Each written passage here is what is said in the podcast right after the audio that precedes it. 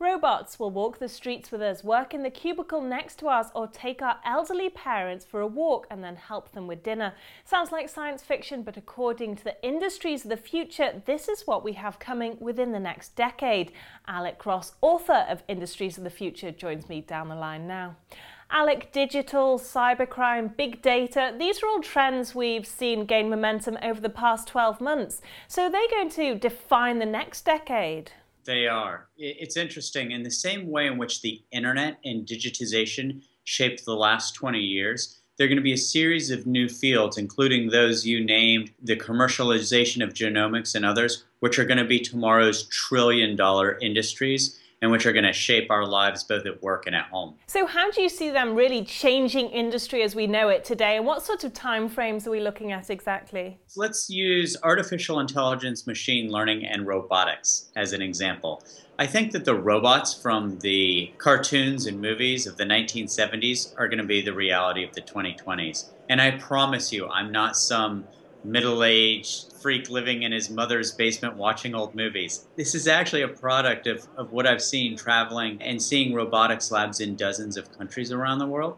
And what I believe is that robots are going to be able to go from doing things that are manual and routine to things that are cognitive and non-routine. And that's a product really of two things, of cloud robotics so that not every robot has to have a million pounds worth of hardware and software, and a mathematical breakthrough called mapping belief space, which now can allow robots to do things with remarkably more levels of complexity. So what this means is that instead of the jobs from the the miners and the factory workers, which were displaced by automation over the last 30 and 40 years, the jobs that will be displaced over the next 10 or 15 years might actually involve people who go to work right now wearing suits and ties. And corporations, how can they prepare for this and indeed capitalize on it? Well, I'll tell you, it's much like thinking about the internet 10, 15, 20 years ago. The earlier you are an adopter of some of these trends and understanding of these trends, the better off your corporation will be. First of all,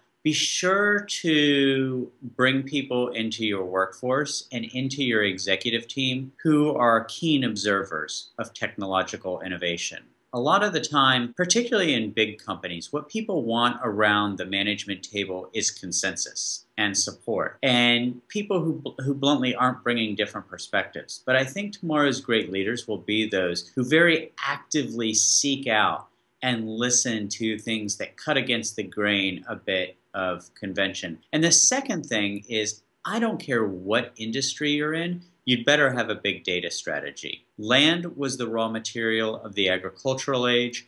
Iron was the raw material of the industrial age. Data is the raw material of the information age. And so even those industries that we haven't thought of as having been rooted in data, like agriculture, for example, I think will be transformed over the next 10 or 15 years by them. The rise of robotics is a concern for many, with the media bandying around statistics on how many jobs will be lost to artificial intelligence.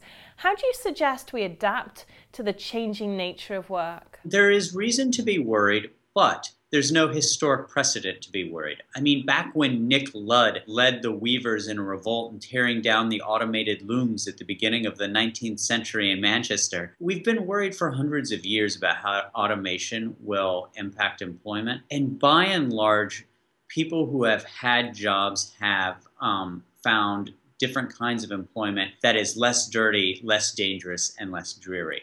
Now, having said that, in highly developed countries, in high labor cost environments like the UK, like the United States, if you have a job based on the strength of your shoulders, you're going to be very poorly situated for tomorrow's economy. So the changes that really need to be made need to be made principally in schools and in corporate training programs so that we are constantly making sure that our students and our employees are lifelong learners so that they can stay ahead of both automation, robots, and developing markets. And finally, where do you see rivaling Silicon Valley in terms of innovation in the future? What are the places to watch? I don't think any place will be equal to Silicon Valley, but I do believe that unlike the last 20 years, where so much of the wealth creation took place in an area that was about 40 kilometers long, Silicon Valley, I do believe that there will be about 10 to 12 sort of global foci for innovation in the industries of the future. Among them will be London. I think so much of what's happening in London is quite impressive. Cambridge, I believe it will be the second place that really stands out in the UK. So much of what's happening there in genomics and in big data is the best of what's happening in the world.